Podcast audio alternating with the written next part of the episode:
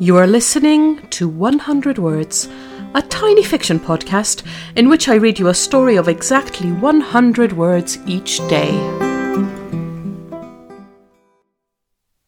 Episode 224 Cheese.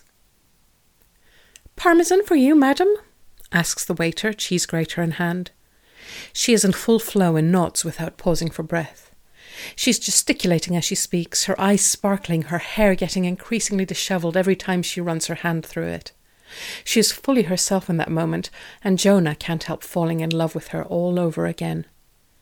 She finally realizes that he's wearing a mischievous grin that keeps getting bigger.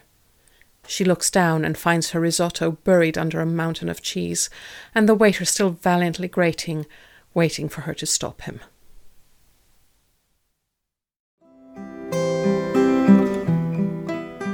Thank you for listening to 100 Words. This podcast is written and produced by Marilisa Valtazanou. If you enjoyed today's story, why not share it with a friend? Don't forget to tune in tomorrow for another 100 Words. Goodbye.